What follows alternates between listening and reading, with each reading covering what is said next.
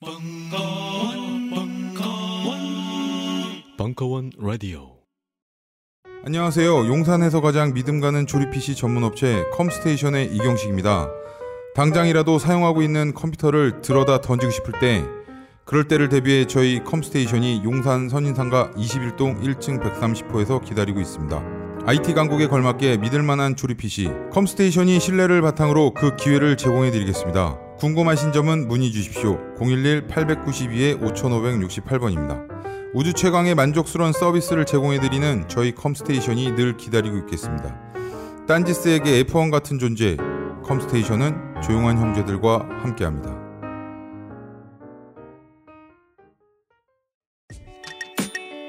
김진업 사회주의와 자본주의를 넘어서 2부 2017년 8월 5일 강연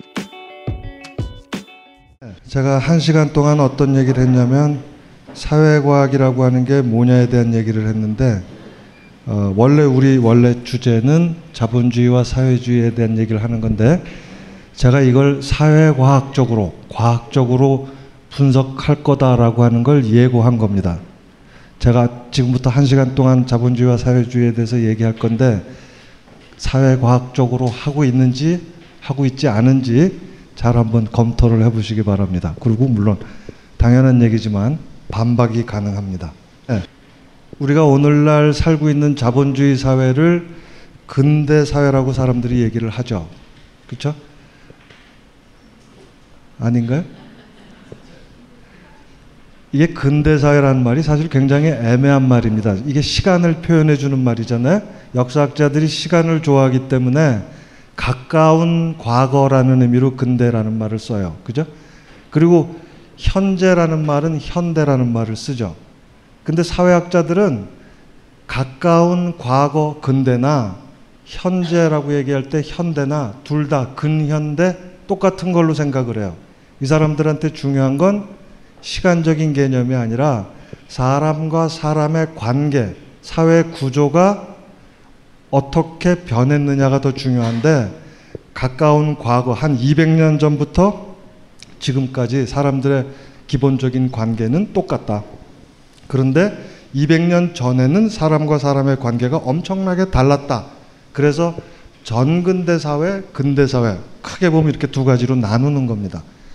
자, 근대 사회의 가장 큰 특징은 뭐냐면 개인주의라고 우리가 흔히 얘기하지만 사람과 사람의 관계가 동등해졌다. 민주적이다. 이런 겁니다. 거기에 비해서 200년 전 사람들은 사람과 사람의 관계가 혈통에 의해서 정해져 있었죠. 신분제라고 우리가 흔히 얘기하는 거. 우리가 프랑스 혁명은 제3신분이 제1신분, 제2신분에 대항해서 시민혁명 일으킨 거다. 이런 식의 얘기들 하잖아요. 이럴 때 제1신분이라고 하는 게 성직자들이에요. 그 다음에 제2신분이라고 하는 건 우리가 봉건 영주들이라고 얘기하지만 이 영주들은 원래 기사 출신들이거든요.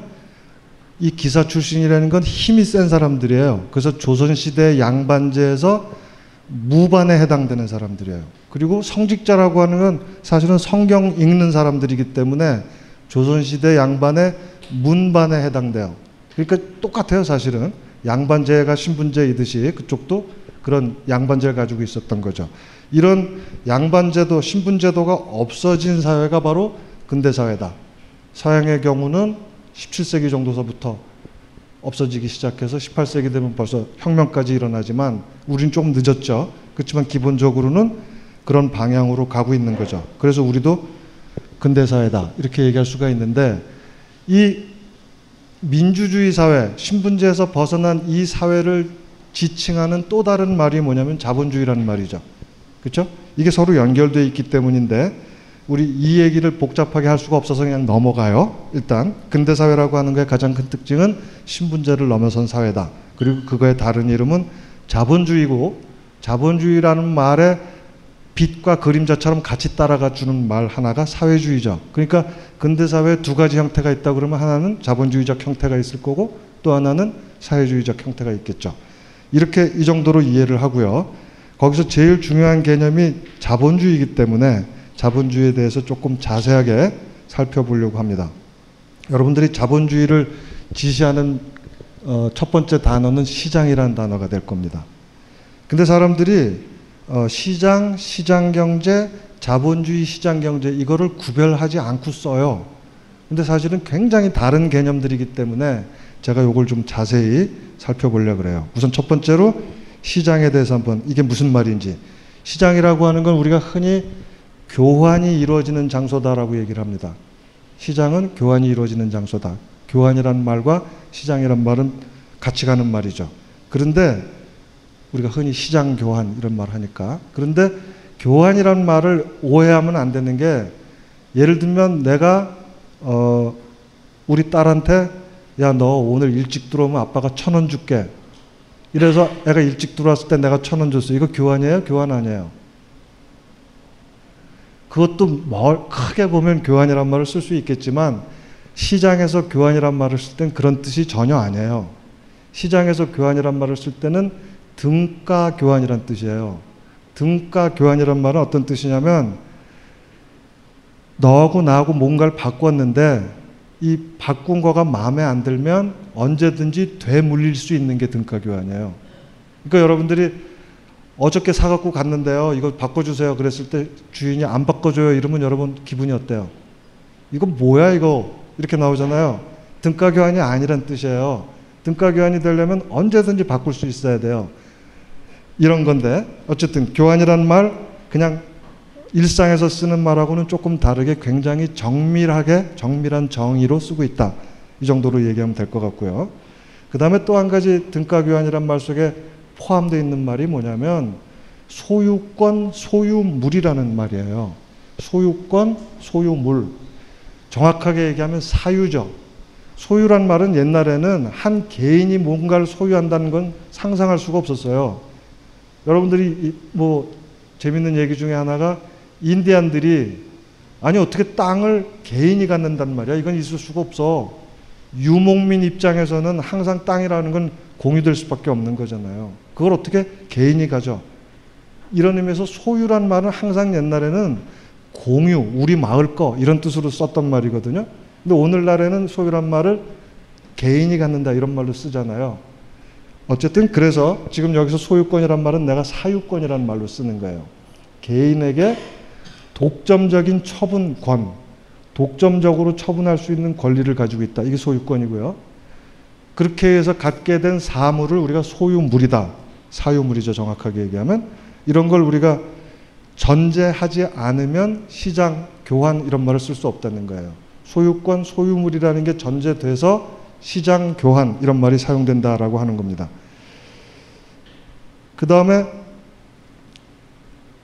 그 한 개인에게 독점적인 처분권, 소유권을 준다라고 하는 거, 그리고 어떤 자연의 물건, 이런 사물에 대해서 독점적인 소유권을 줘서 소유물이 된다라고 하는 거가 옛날 사람들은 도저히 받아들일 수가 없었기 때문에 이걸 그렇게 하기로 하자라고 어떤 누군가가 주장하면 정치적인 반대가 대단히 심했어요. 그럴 수가 없다. 이렇게. 근데 이거를 그렇게 하는 게 맞다라고 주장했던 최초의 철학자가 로크예요. 여기 지금 제가 로크 언제 1690년에 소유권에 대해서 얘기를 해요. 이 사람이 뭐라고 얘기하냐면 세상의 모든 땅이나 등등등은 다 공유물이지만 공유물이지만 적어도 나의 노동은 내 거 아니냐. 내가 노동이 내 거니까 이 노동의 결과물로 만들어진 건 내 거라고 해도 되지 않겠느냐. 그래서 우리가 사적 소유라고 하는 거를 정당화하려면 로크에 따르면 그게 네 노동에 의해서 만들어진 거면 오케이라고 얘기를 했던 거예요. 그래서 소유, 소유권을 정당한 사회제도로 만들기 위해서 로크가 노동 소유권이라는 개념을 만들어내요. 노동이 내 거니까 이 노동의 결과물로 만들어진 이것도 내 거다라고 얘기할 수 있다는 거죠. 자, 그러면 어쨌든 그렇게 해서 이걸 정당화하려면 모든 사람이 노동할 수 있다고 가정해야 되잖아요. 그러면 모든 사람에게 소유권이 있다고 가정해야 되잖아요. 이렇게 되니까 최초로 소유할 수 있는 권리가 누구에게 가느냐? 개인에게 가게 돼요. 사실 여러분들이 인권이란 말 요즘 많이 쓰는데 인권이란 말은 개인의 권리란 말을 줄인 말이거든요. 인권이 그렇게 사용되지 않지만 실제 내용은 개인의 권리란 뜻이에요. 개인의 권리로서 최초로 허용된 게 바로 소유권이에요. 개인의 권리로. 바로 그래서 소유권을 모든 개인에게 인정해 준다 이 말은 엄청나게 혁명적인 거예요. 모든 개인에게 권리가 있다라는 말이잖아요. 바로 이래서 로크가 청교도 혁명을 시민 혁명을 옹호했겠어요? 옹호하지 않았겠어요? 당연히 옹호한 거죠. 신분제 사회에서 소유할 수 있는 권리는 누가 가지고 있어요? 양반들이 가지고 있죠. 나머지 사람들은 안 되는 거죠. 당연히 안 되는 거예요. 근데 로크는 지금 뭐라고 얘기하고 있냐면 모든 개인은 권리를 가지고 있다. 인권이죠. 모든 개인은. 그래서 민주주의에 대한 선언이고 신분제로부터 근대사회로 넘어오는 선언이 됩니다. 이래서 시장이라는 개념 자체가 사실은 민주주의라는 말과 역사적으로 보면 거의 동전의 양면이라고 해도 과언이 아니에요. 여러분들은 좀 기분 나쁠지 모르지만 시장의 역사를 보면 시장이란 말은 모든 개인에게 소유할 수 있는 권리를 부여한다. 그리고 모든 개인에게 소유물이 있다면 이 사람들이 서로 아주 자유롭고 평등한 관계 속에서 교환을 했을 때 그 교환 결과물은 등가 교환이다. 이렇게 얘기할 수 있는 거고 이거는 어떤 외부의 압력에 의해서 이루어지는 게 아니라 굉장히 자발적인 의사결정이라고 말할 수 있죠. 그렇죠? 그래서 여러분들은 시장에 가면 기분이 좋아요, 나빠요? 돈이 있으면 기분이 좋고 돈이 없으면 기분이 나쁘지만 시장 속에서 우리는 굉장히 편안해지죠. 교실에서는 선생님 눈치를 봐야 되지만 시장에서는 물건값만 보고 마음에 안 들면 딴 데로 떠나면 되거든요. 편안하죠. 시장에서는 사실 굉장히 편안합니다. 자, 근데 시장 경제란 말은 시장 경제란 말은 시장하고 조금 다른 말이에요. 시장은 굉장히 옛날부터 있었던 제도예요. 근데 그게 사회 전체 경제를 시장 교환에 의해서 매개한 적은 단 한 번도 없어요. 인류 역사에서. 시장에 의해서 사회 전체의 생산, 교환, 소비, 분배가 이루어진 적은 단 한 번도 없다고요. 항상 다른 어떤 것들이 개입해서 사회 전체의 경제가 순환했던 거죠. 시장 경제라고 하는 건 국가의 개입도 없고 신분제의 개입도 없고 오로지 소유권을 가지고 있는 사람들이 그 소유물을 교환하는 걸 통해서 사회 전체의 경제가 순환할 수 있을 때 시장 경제라고 불러요. 아주 엄밀한 개념이기 때문에 시장 경제는 사실은 없죠. 세계 어떤 나라도 국가가 경제에 개입하지 않는 경우는 없으니까요. 그렇죠? 그렇지만 대체적으로 봤을 때 아, 이런 나, 이 나라는 조금 더 시장 경제에 가까운 나라고 저 나라는 상당히 시장 경제적이지 않은 나라고 이렇게 구분하는 건 가능하겠죠. 아까 정규 분포식으로 그렇게 구분하는 건 가능해요. 그래서 시장 경제란 말은 결국 어떤 뜻이 되냐면 시장이 일반화된다라는 말로 이해할 수 있을 거예요. 그렇죠? 그래서 시장이 일반화되기 위해서 즉 시장 경제가 되기 위해서는 두 가지 조건이 갖춰져야 돼요. 하나는 아까 로크가 얘기했던 소유권이 모든 개인에게 주어져야 돼요. 모든 개인에게 소유권이 주어진다. 소유권이 일반화되려면 신분제가 무너져야 돼요. 왜? 신분제는 소유권을 양반만 갖도록 하는 제도거든요. 그래서 시장 경제라고 하는 게 역사적으로 해방의 의미를 굉장히 강하게 가지고 있다. 사실은 지금도 가지고 있죠. 그런 겁니다. 거기에 비해서 시장에서 소유권만 있다고 그래가지고 이게 소, 교환이 이루어질 수는 없잖아요. 시장 경제가 제대로 되려면 소유권이 작동할 수 있는 물건이 있어야 되잖아요. 그렇죠? 이 물건이 없으면 소유권이 작동하지 않잖아요. 그러니까 우리가 모든 사람에게 소유물이 있어야지만 시장 경제가 작동을 해요. 당연한 얘기 아니에요. 여러분들이 돈이 없으면 시장에 참여할 수가 없잖아요. 시장에 참여하려면 소유물이 있어야 돼요. 그런 의미에서 균부가 이루어져야 시장 경제가 가능해요. 균부란 말은 모든 사람이 여기서 얘기하는 건 다 똑같은 돈을 가지고 있으라는 뜻은 아니고요. 예를 들면 기본소득이 누구에게나 있어. 부자도 있고 가난한 사람도 있지만 아무리 가난해도 기본소득은 있어. 이러면 시장 경제가 성립할 수 있을까요? 없을까요? 있겠죠. 이런 의미의 균부예요. 그런데 실제로 이 중세 그 전근대 사회에서 부라고 하는 건 재산이라고 하는 건 전부 다 양반들이 가지고 있었기 때문에 이 균부라고 하는 조건은 갖춰질 수가 없는 조건이에요. 그래서 시장 경제라고 하는 건 있을 수가 없는 거죠. 역사적으로 시장 경제가 한 번도 없었다고요. 시장 경제가 되려면 소유권을 일반화하는 건 형식적인 거니까 오케이. 근데 소유물을 일반화하려면 양반들이 자기가 가지고 있는 것들을 띄어서 얘네들을 줘야 되는데 예를 들면 이런 거예요, 여러분. 우리가 트럼프 게임을 해요. 10명이 트럼프 게임을 해. 그럼 각자 돈 가지고 와서 이렇게 하다 보면 한 놈이 다 따잖아요. 다 땄어요. 그럼 시장 경제 더 이상 트럼프 게임을 할 수가 있어요, 없어요? 못 하죠. 그럼 여러분 어떻게 합니까? 다 딴 놈이 야, 내가 깨평 줄 테니까 우리 조금 더 할까? 깨평이란 말 알아요? 야, 내가 기본소득 나눠줄 테니까 조금 더 하자. 재밌지 않냐? 이거예요. 그래서 다 나눠주면 트럼프 게임이 계속될 수 있지만 누군가가 다 가지고 가면 트럼프 게임은 계속될 수 없잖아요. 시장 경제는 바로 이 트럼프 게임하고 똑같아요. 그게 되려면 깨평을 나눠줘야 돼요.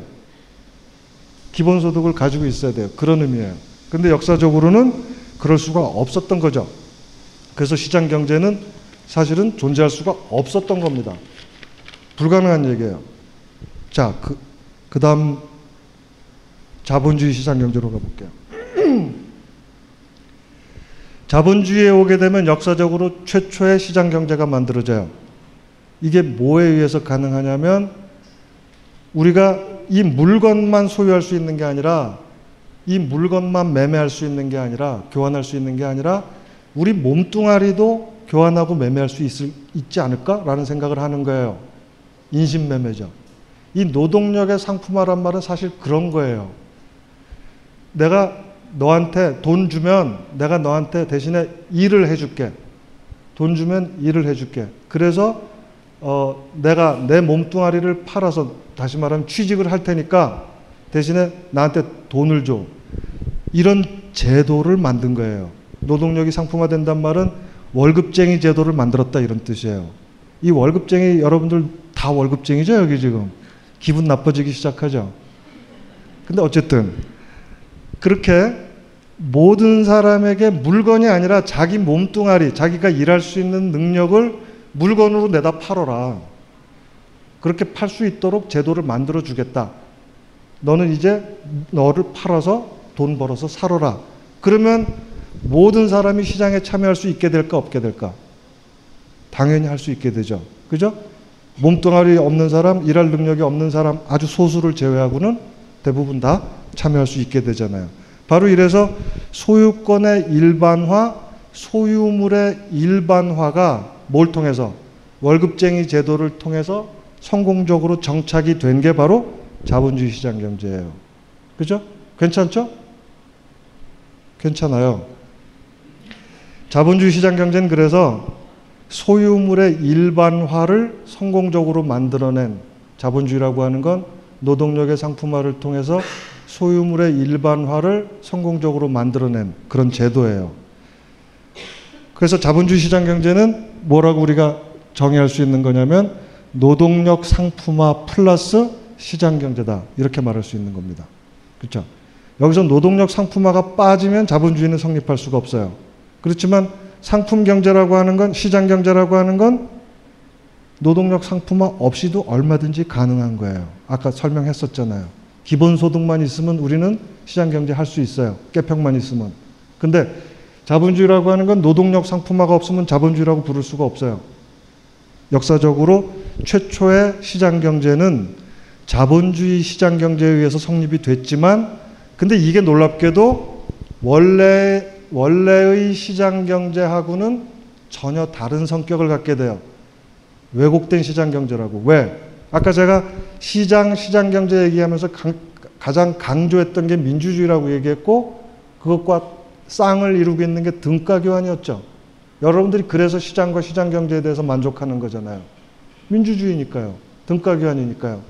자, 그런데 노동력 상품과 돈이 교환이 되면 이 교환은 등가 교환이 될 수가 없어요.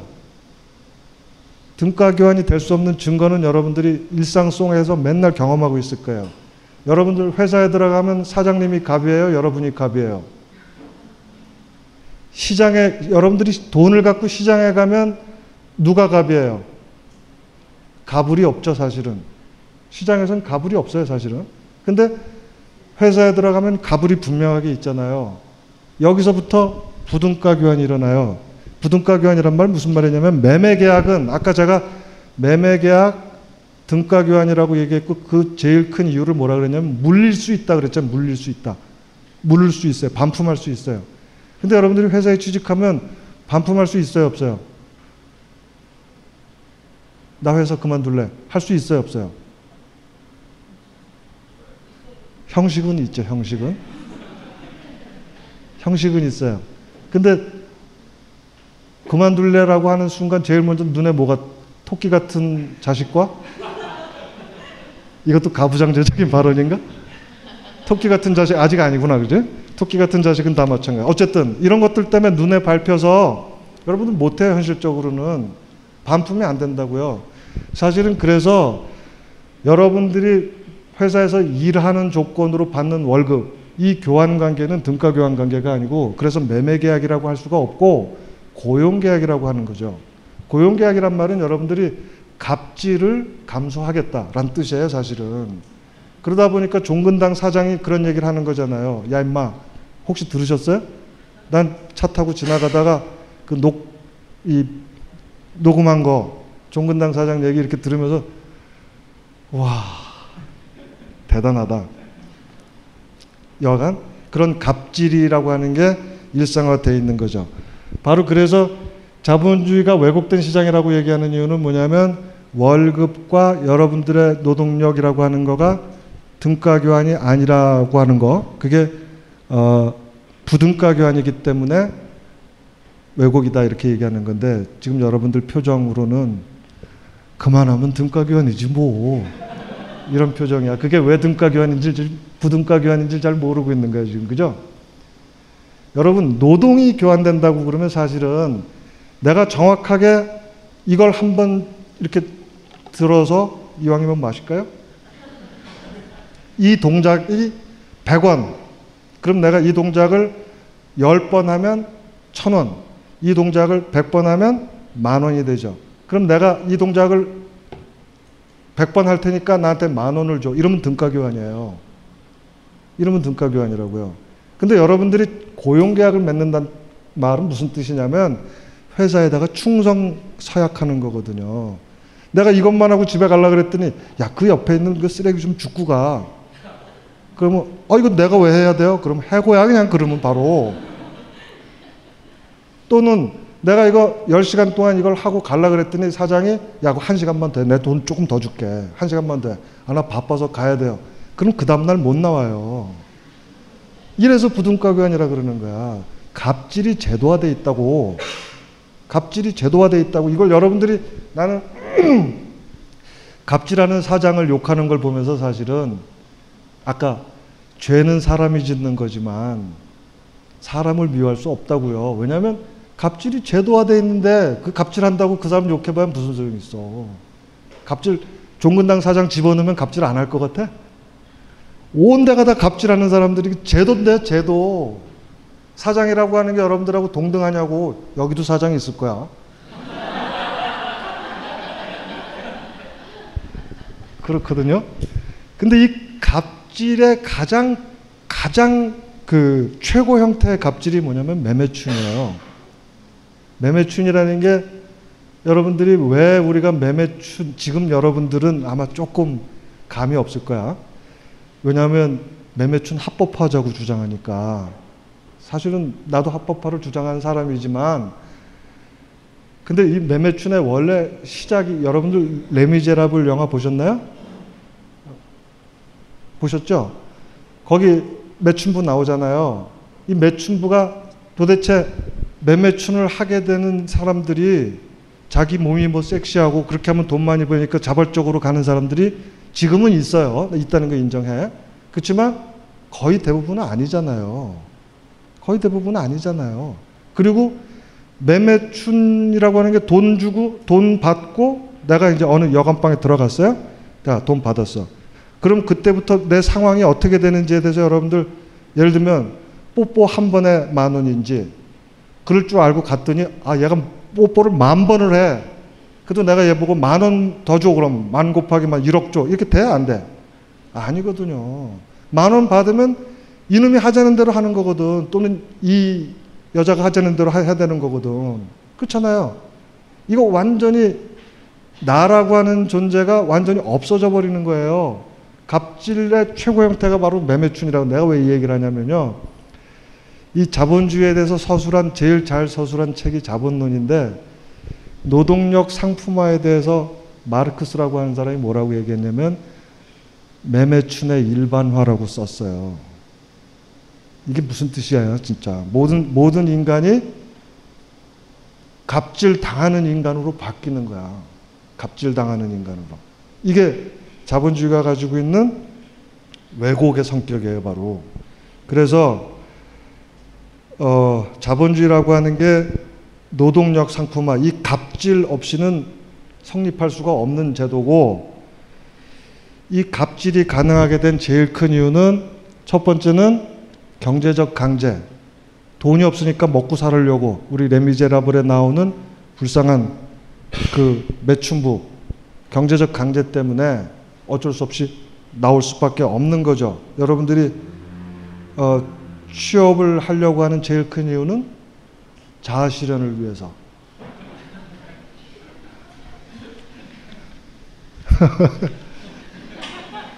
아프니까 청춘이다죠? 네.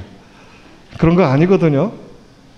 어, 근데 그것만은 아니고요. 사실은 굉장히 많은 국가 폭력이 있었어요. 왜냐하면 내가 목구멍이 포도청이지만 차라리 내가 빌어먹고 말지 갑질 당하고는 살 수 없어라고 생각했던 과거의 농민들이 굉장히 많거든요. 여러분 자본주의 노동력 상품화가 이루어지는 과정에서 첫 번째 일어났던 일이 아마 수능 시험에도 나올걸요.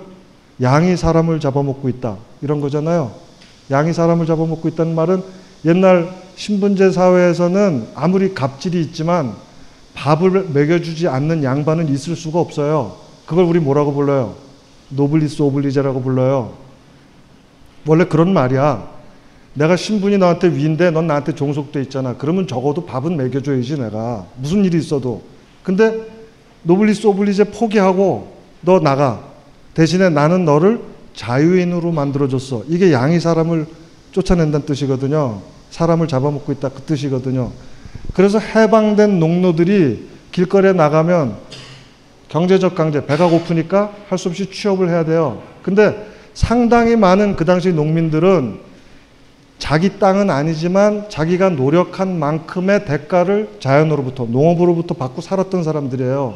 그래서 인간으로서의 자존감이 굉장히 강한 거야. 내가 열심히 일하면 먹고 살고 누구 밑에서라고 얘기하지만 사실 농장 안에서 내가 생산 노동하는 현장에서는 자기가 주인이거든요. 이렇게 살던 사람인데 갑자기 공장에 가서 갑질 당하라고 그러니 못 가는 거야 거기. 이 못 가는 사람들은 그럼 경제적 강제, 배가 고프면 어떻게 돼요?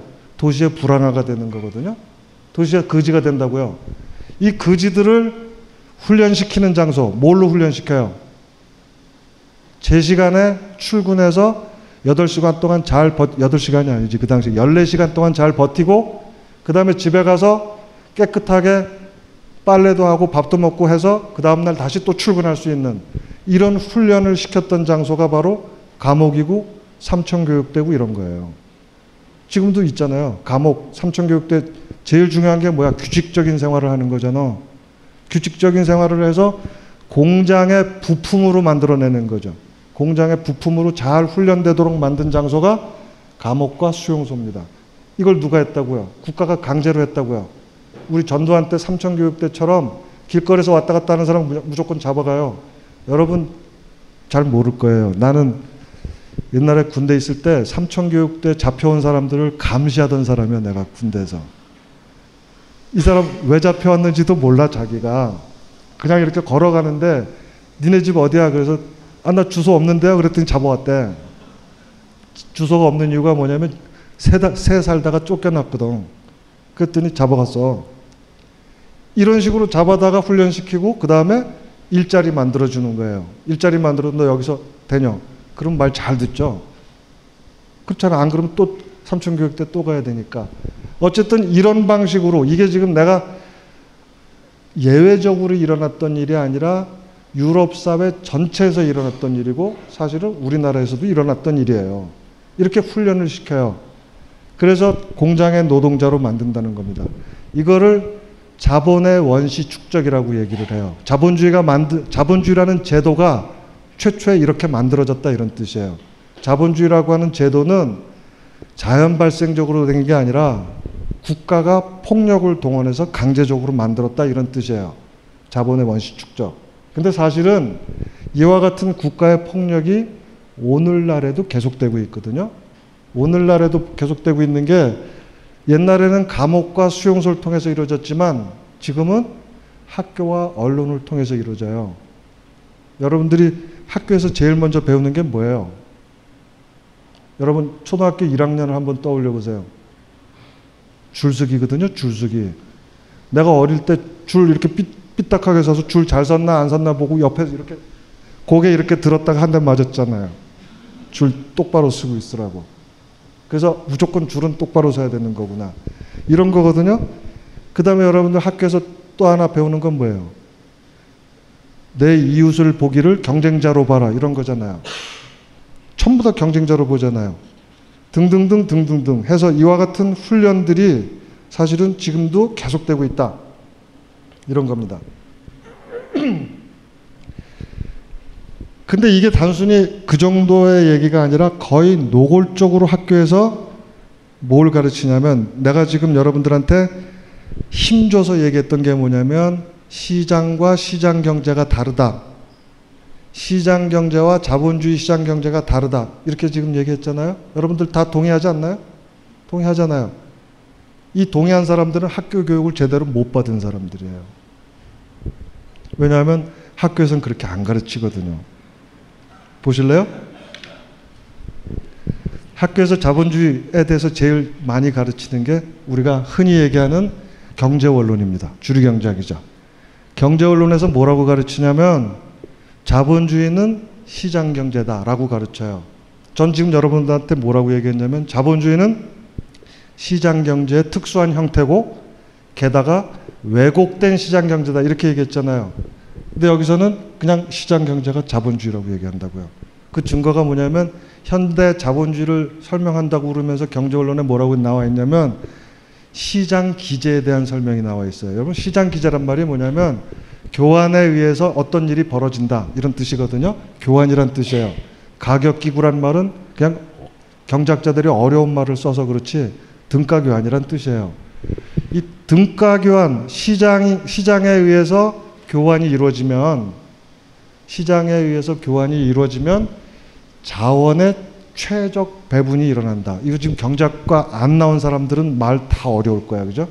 분배도 아니고 배분이라고 그러고 자원은 뭐고 뭐 굉장히 어려운 말인데 그래서 어쨌든 자원의 최적 배분이 일어난다는 말은 무슨 뜻이냐면 수요와 공급이 일치하고 그 결과로 완전 고용도 일어난다. 뭐 이런 식의 얘기를 하고 있는 게 경제 언론 책에 쭉 나와 있어요. 근데 이게 무슨 뜻이냐면 굉장히 어렵잖아요. 말이 어렵고 여러분 경제 언론 시험 보면 수학 뭐 골치 아프잖아요. 근데 사실은 굉장히 간단한 얘기예요. 이 완전 경쟁이란 말도 사실은 굉장히 간단한 말인데 우리가 교환을 하는 이유는 뭐예요? 내가 왜 이거하고 이거하고 바꾸려 그래요? 바꾸는 게 더 좋으니까 그런 거잖아. 바꾸는 게 더 좋으니까 교환하려 그러잖아요. 완전 경쟁이란 말은 무슨 뜻이냐면 바꾸고 싶을 때까지 바꾸란 뜻이에요. 바꾸고 싶을 때까지 바꾸라고. 그래서 더 이상 바꾸고 싶은 마음이 안 들 때까지 바꾸면 모든 사람이 만족하겠죠. 그래요, 안 그래요? 그럴 거 아니에요. 그게 바로 자원의 최적 배분이라는 뜻이에요. 바꾸고 싶을 때까지 바꾸면 바꾸기 전보다 바꾼 뒤에 훨씬 더 좋아질 거잖아요. 그래서 시장이라고 하는 게 우리한테 자원의 최적 배분을 낳는다고. 모든 사람이 만족한 상태, 그 전보다, 시장이 교환하기 전보다 교환한 뒤에 모든 사람들이 만족한 상태로 간다. 이렇게 얘기하는 게 바로 시장 기구의 자원 배분 기능이다. 가격 기구의 기능이다. 이렇게 얘기하는 거거든요. 수학적으로 복잡하지만 내용은 이런 얘기예요. 그러면 시장 경제 좋은 거야, 나쁜 거예요? 당연히 좋은 거죠. 더군다나 이건 자발적으로 일어나는 거잖아요. 자유롭고 평등하게. 근데 이게 자본주의예요? 아니거든요. 자본주의는 아까도 얘기했지만 부등가 교환이 포함되어 있는 거거든요. 근데 여기서는 부등가 교환 얘기를 안 해요. 다 등가 교환이 이루어진다고 생각을 해요. 노동시장이라는 개념도 그런 뜻이에요. 우리는 갑질이라는 얘기가 사실은 종근당의 잘못이 아니라 자본주의라고 하는 사회 제도의 잘못이라는 걸 알고 있잖아요. 근데 여기서는 종근당의 잘못이에요. 종근당 사장만 문제가 되는 거지. 자본주의 제도 자체에 대해서 문제를 안 삼아요. 그러니까 이 사람들은 시장이 실패한다는 거 여러분 알죠? 시장이 실패한단 말은 그 사람들 얘기대로 한다 그러면 수요 공급상의 불일치가 생겨요. 물건을 만들었는데 안 팔린다든가 어느 쪽은 실업자가 많이 생긴다든가 이런 게 다 시장의 실패인데 이 사람들은 전부 다 등가 교환이 이루어지는데 어떻게 시장이 실패할 수 있겠어? 그러니 시장은 실패할 리가 없다고 자꾸 주장을 해요. 그리고 항상 시장에 문제가 생겨서 즉 시장이 실패가 됐을 때 뭐라고 얘기하냐면 국가가 너무 개입해서 그런다든지 아니면 갑자기 자연재해가 생겨서 그런다든지 아니면 러시아하고 미국이 싸우는 바람에 우리가 지금 이렇게 됐다든지 이런 식으로 시장 바깥의 어떤 외부 여인, 요인에 의해서는 시장이 실패할 수 있을지 모르지만 시장 자체는 실패할 수 없다고 자꾸만 가르쳐요. 이게, 이게 바로 경제 원론이 가르치는 거예요. 근데 여러분들은 그걸 가지고 시험도 보고 암기도 하고 심지어는 취직하려면 시장 경제에 대해서 설명도 해야 되고 그 시장 경제가 자본주의가 와 똑같은 거라고 여러분들 설명해야 돼요. 시장 경제가 좋다라는 말은 곧 자본주의가 좋다는 말과 같은 말이에요. 동의해요, 동의하지 않아요? 그렇게 배웠잖아요. 학교와 언론에 의해서 그렇게 배웠잖아요, 여러분들이. 이게 바로 자본의 시초 축적하고 똑같은 거야, 사실은. 일종의 폭력이에요. 내가 다르게 생각하면 여러분들은 취직할 수가 없고 경제 언론 F 받아요, F. 이게 폭력이 아니면 뭐가 폭력이야? 그 F를 받은 사람이잖아, 내가. 그래서 폭력이라는 거야. 어쨌든 간에, 어, 주류경제학이 분명히 그런 식으로 우리한테 폭력을 행사하고 있습니다. 학교의 교과서기 때문에.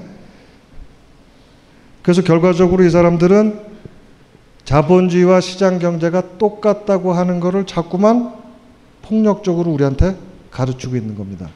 그러니까 어, 내가 아까 얘기했던 노동, 아, 시장, 시장 경제, 자본주의 시장 경제 이렇게 구분하는 거 백날 얘기해봐야 여러분들이 나랑 얘기 들을 때는 맞아 맞아 그러다가 며칠 지나면 다 잊어버려요. 왜냐하면 내 생, 내가 지금 얘기했던 걸 여러분들 머릿속에 가지고 있으면 경제 언론 시험 보는데 지장 있죠?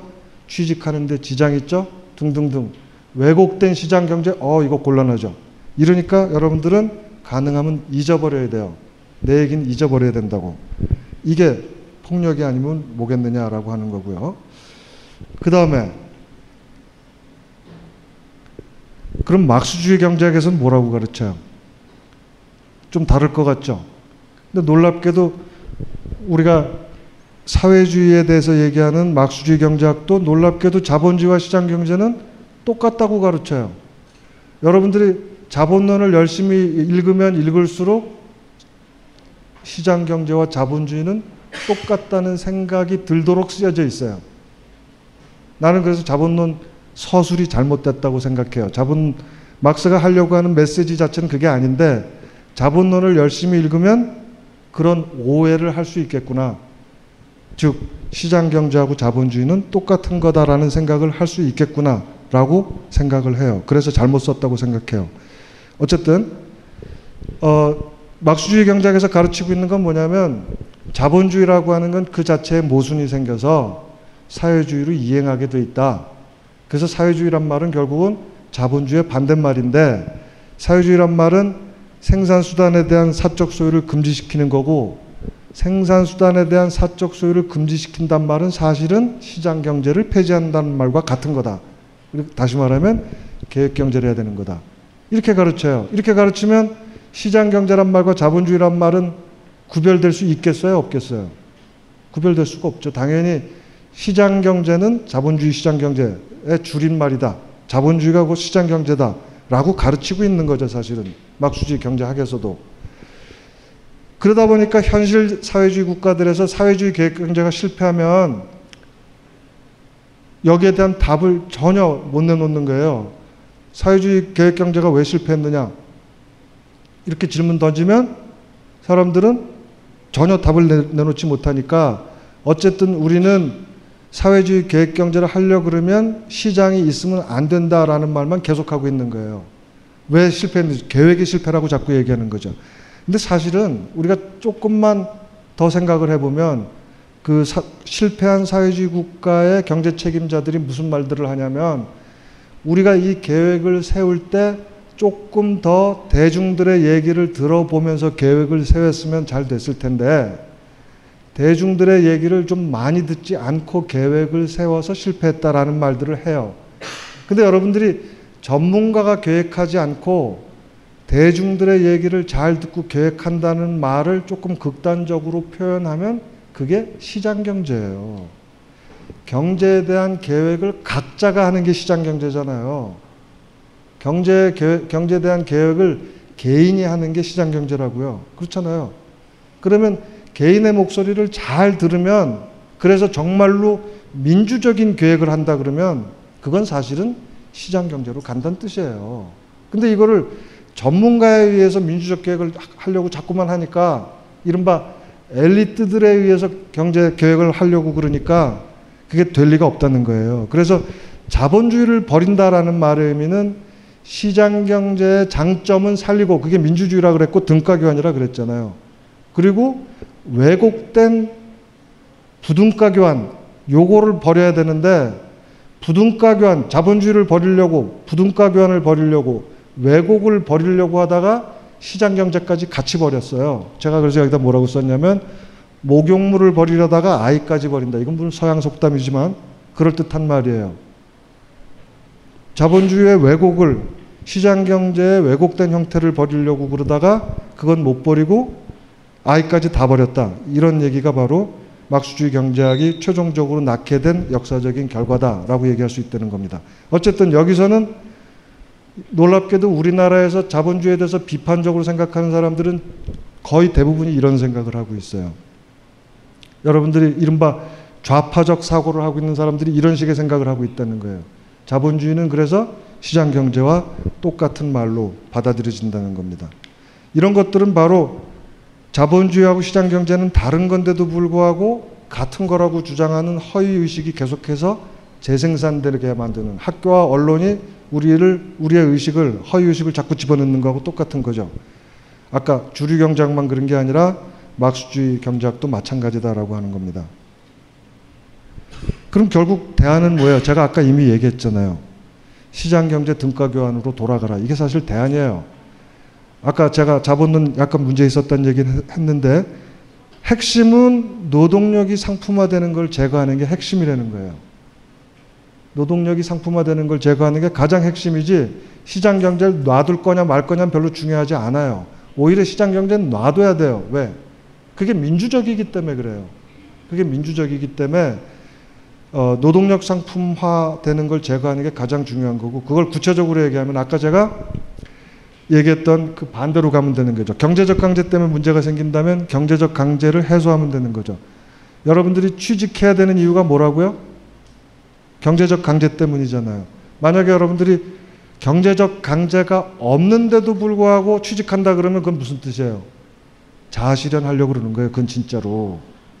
그건 진짜로 일하고 싶어서 난 이 일을 하고 싶어라는 뜻이라고요. 근데 그게 아니라 대부분 사람들은 경제적 강제 때문에 취업을 하는 거잖아. 그러니까 그걸 없애려면 사회복지나 기본소득 제도를 잘 만들어서 여러분들한테 만약에 1인당 100만 원씩 줄까요? 모든 대한민국 국민들은 100만 원씩 준다. 무조건. 그럼 여러분들 자기의 자아 실현에 도움이 되지 않는 일을 안 할 사람이 대단히 많겠죠. 돈 때문에 취직하기보다는 자아 실현하려고 일하게 되겠죠. 그렇죠? 만약에 그랬을 때 여러분들이 나 월급 줄 테니까 와서 일해 이랬을 때 여러분들이 아 나 100만 원 있어서 안 해도 돼. 안, 안 갈래. 이럴 수 있으면 경제적 강제가 있는 거예요, 없는 거예요? 없는 거죠. 없는 거예요. 이런 이런 종류의 시장 경제가 된다 그러면 노동력이 상품화됐다고 말하기 대단히 어려워요. 이럴 경우에 이러면 우리는 문제가 해결됐다라고 말할 수 있다는 겁니다. 그 다음에 또 한 가지는 노동력 여러분들이 지금 노동력이라고 하는 거를 상품이 돼 버렸기 때문에 여러분들이 취직하려면 누가 공부를 해야 돼요? 학원비 누가 내요? 대학 등록금 누가 내요? 여러분들을 생산할 때 그 드는 비용이 상품이기 때문에 각자 자기가 해야 돼요, 지금. 근데 이걸 만약에 사회적으로 생산한다 그러면 다시 말하면 전부 다 무상으로 학교 교육을 시키고 무상으로 의무 교육이 대학까지 된다 등등등 된다 그러면 노동력은 각자가 생산하는 상품이 아니라 사회적으로 생산하는 일이 될 거예요. 이걸 만들어낼 수 있는 게 아마도 교육 관련된 법일 겁니다. 교육법을 제대로 만들면 사실은 이게 얼마든지 가능해요. 그 다음에 노동력을 소비한다 그럴 때 이게 지금 사장이 나를 고용했기 때문에 내 맘대로 우리 종근당 사장처럼 내 맘대로 소비를 해요. 너 일로 와서 이 일도 해. 저 일도 해. 10시간에다가 플러스 더 해. 주말에도 나와. 이런 식으로 하는 건 바로 개, 개인적으로 소비하는 거예요. 근데 이걸 사회적으로 소비하게 만들려면 어떻게 하면 돼요? 근로기준법 제대로 만들면 돼요. 근로기준법을 제대로 만들면 사장 맘대로 안 되고 법에 따라서 예를 들면 8시간 이상 일하면 안 되는 거고요. 내가 운전하려고 취직했는데 나보고 갑자기 컴퓨터 하라 그러면 안 되는 거죠. 이런 것들이 다 근로기준법들이 되는 거기 때문에 소비 자체가 사회적 소비가 일어날 수 있다는 겁니다. 이 두 가지가 되면 사실은 어, 노동력 상품화라고 하는 노동력의 상품으로서의 노동력의 성격이 굉장히 줄어들어요. 그러면 자본주의의 왜곡의 정도가 대단히 줄어들어요. 그러면 자본주의의 부등가 교환이 등가 교환에 근접하게 돼요. 이러면 자본주의가 시장 경제에 근접하게 돼요. 되나요? 중요한 건 이렇게 근접성에 근접성. 조금씩 조금씩 만들어 나갈 수 있다는 거예요. 그러면 우리는 실현 가능한 대안으로서의 자본주의 이후에 대해서 상상할 수 있어요. 근데 여러분들이 막수주의 경제학에서 얘기하는 그런 방식으로 얘기하면 여러분들 뭐라 그래요? 자본주의가 싫어요. 그럼 어떡할 건데? 사회주의 혁명을 해야 돼. 근데 사회주의 혁명도 안 되잖아. 그럼 어떻게 해야 돼? 그냥 이대로 살아야 돼. 바로 이거거든요. 지금 여러분들 상황이 제가 이분법이 안 된다고 얘기하는 이유가 뭐냐면 자본주의를 하다가 마음에 안 들어서 뭔가를 변경시켜야 되겠는데 변경할 수 있는 대안은 사회주의밖에 없다고 생각하는 거야. 근데 사회주의는 계획 경제야. 그리고 그걸로는 안 돼. 이러니까 여러분들이 아, 대안이 없구나. 그럼 어떻게? 운명이야. 이런 거거든요. 바로 이래서 이걸 극복해야 된다는 거예요. 여러분들 내가 지금 작지만 실현 가능한 개혁에 대해서 얘기하고 있잖아요. 실현 가능하다는 게 예를 들면 우리가 사, 어, 예를 들면 무상급식 제도를 도입한다든가 또는 뭐 어, 지금 곧 중학교까지 의무교육인데 고등학교까지 의무교육이다. 다시 말하면 의무교육이란 말은 학비를 국가에서 낸다는 뜻이잖아요. 이렇게 국가에서 한다든지 이런 식의 제도적인 아주 작은 것처럼 보이는 것들을 꾸준히 해나간다고 그러면 우리는 시, 어, 자본주의라고 하는 걸 극복할 수 있다라는 말을 제가 하려고 그러는 거예요. 자, 근데 문제는 내가 이런 얘기를 해봐야 여러분들이 들을 때는 그럴듯하다고 생각하고 집에 들어가면 또 딴 생각한다는 거예요. 왜 비판 대안을 믿지 않을까라고 하는 거야. 왜 허위 의식이 계속되느냐? 제가 아까 과학, 사회과학의 특징은 뭐라 그랬죠? 자연과학과 마찬가지로 인과적인 관계에 대해서 쭉 얘기해야 된다. 노동력 상품화가 어쩌고 저쩌고 하는 얘기 내가 쭉 했잖아요. 사회과학의 자연과학과 똑같은 방식의 인과적 분석을 한 거예요. 그 다음에 사회과학의 또 한 가지 해야 하는 중요한 일은 뭐라고요? 허위의식인지 아는데 왜 허위의식이 계속되냐고 내가 아무리 비판을 하고 대안은 이거다라고 말을 해도 여러분들 왜 내 말을 안 믿냐고 왜지? 여기에 대해서 그 원인을 설명할 수 있어야 사회과학이다라고 말할 수 있다는 거예요. 요 얘기는 또 5분간 쉬었다가 이 강연은 벙커원 홈페이지와 앱에서 동영상으로 보실 수 있습니다. 벙커원, 벙커원, 벙커원 라디오.